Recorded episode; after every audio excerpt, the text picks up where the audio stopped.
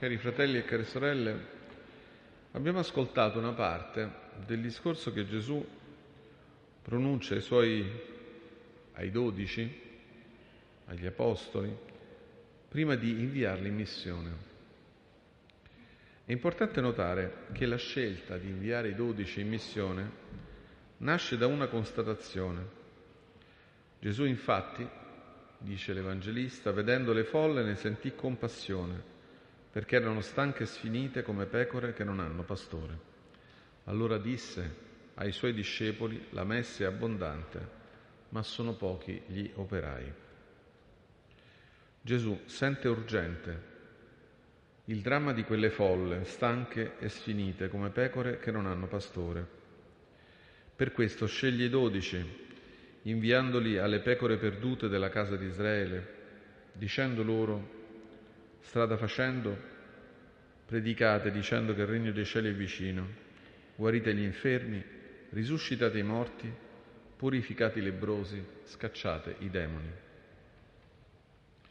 I discepoli, i dodici, non sono inviati per un'attività importante, ma che forse si potrebbe definire accessoria, come chi si appresta a offrire qualcosa di utile per attenuare le conseguenze di una malattia, però ben sapendo che non si tratta della cura, che rimane non disponibile.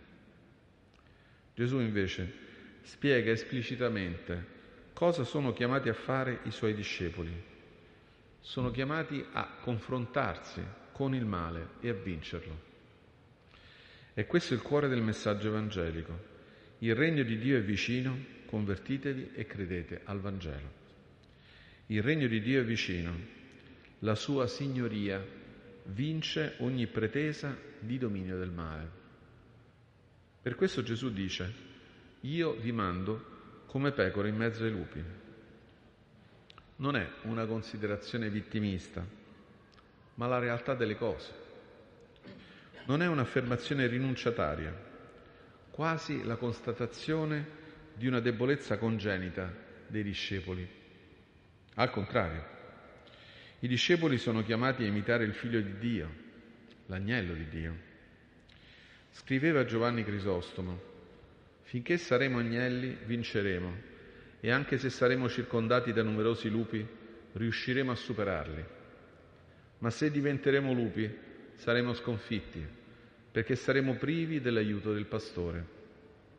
Egli non pasce lupi, ma agnelli. Per questo se ne andrà e ti lascerà solo perché gli impedisci di manifestare la sua potenza.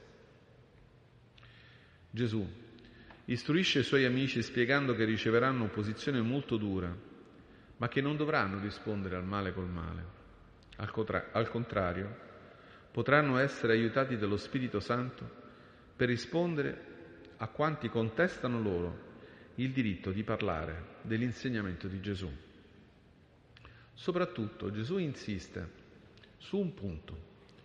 I discepoli non devono temere alcuna autorità del mondo, né religiosa, né politica, né familiare.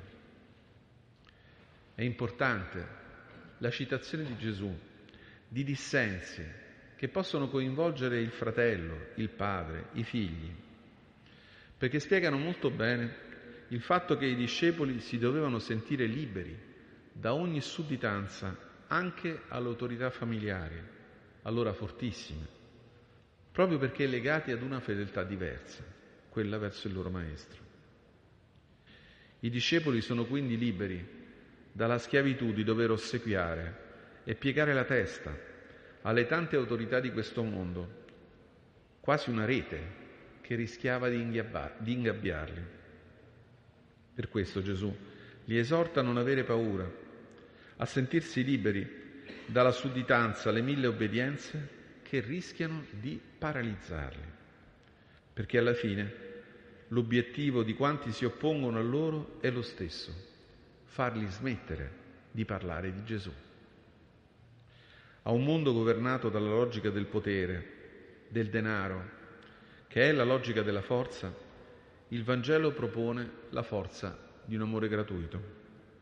L'insegnamento di Gesù si presenta come la contestazione radicale di un mondo inaccettabile, ma come, soprattutto come paralizzato da una rete di veti incrociati di autorità che vegliano affinché niente metta in pericolo il loro potere.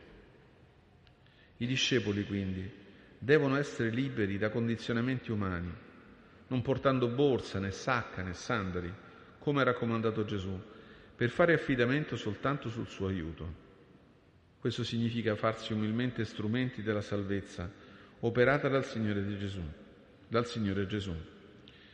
Quella dei discepoli, quindi di tutti i cristiani, è una missione destinata a tutti ed è una missione di servizio, nessuno escluso, e si muove dallo stesso punto di partenza, la compassione di Gesù per le folle di questo mondo, stanche e sfinite, come pecore senza pastore. C'è bisogno, fratelli e sorelle, di cristiani che possano vincere il male con il bene, perché la parola del Vangelo possa liberare uomini e donne dal dominio paralizzante del male.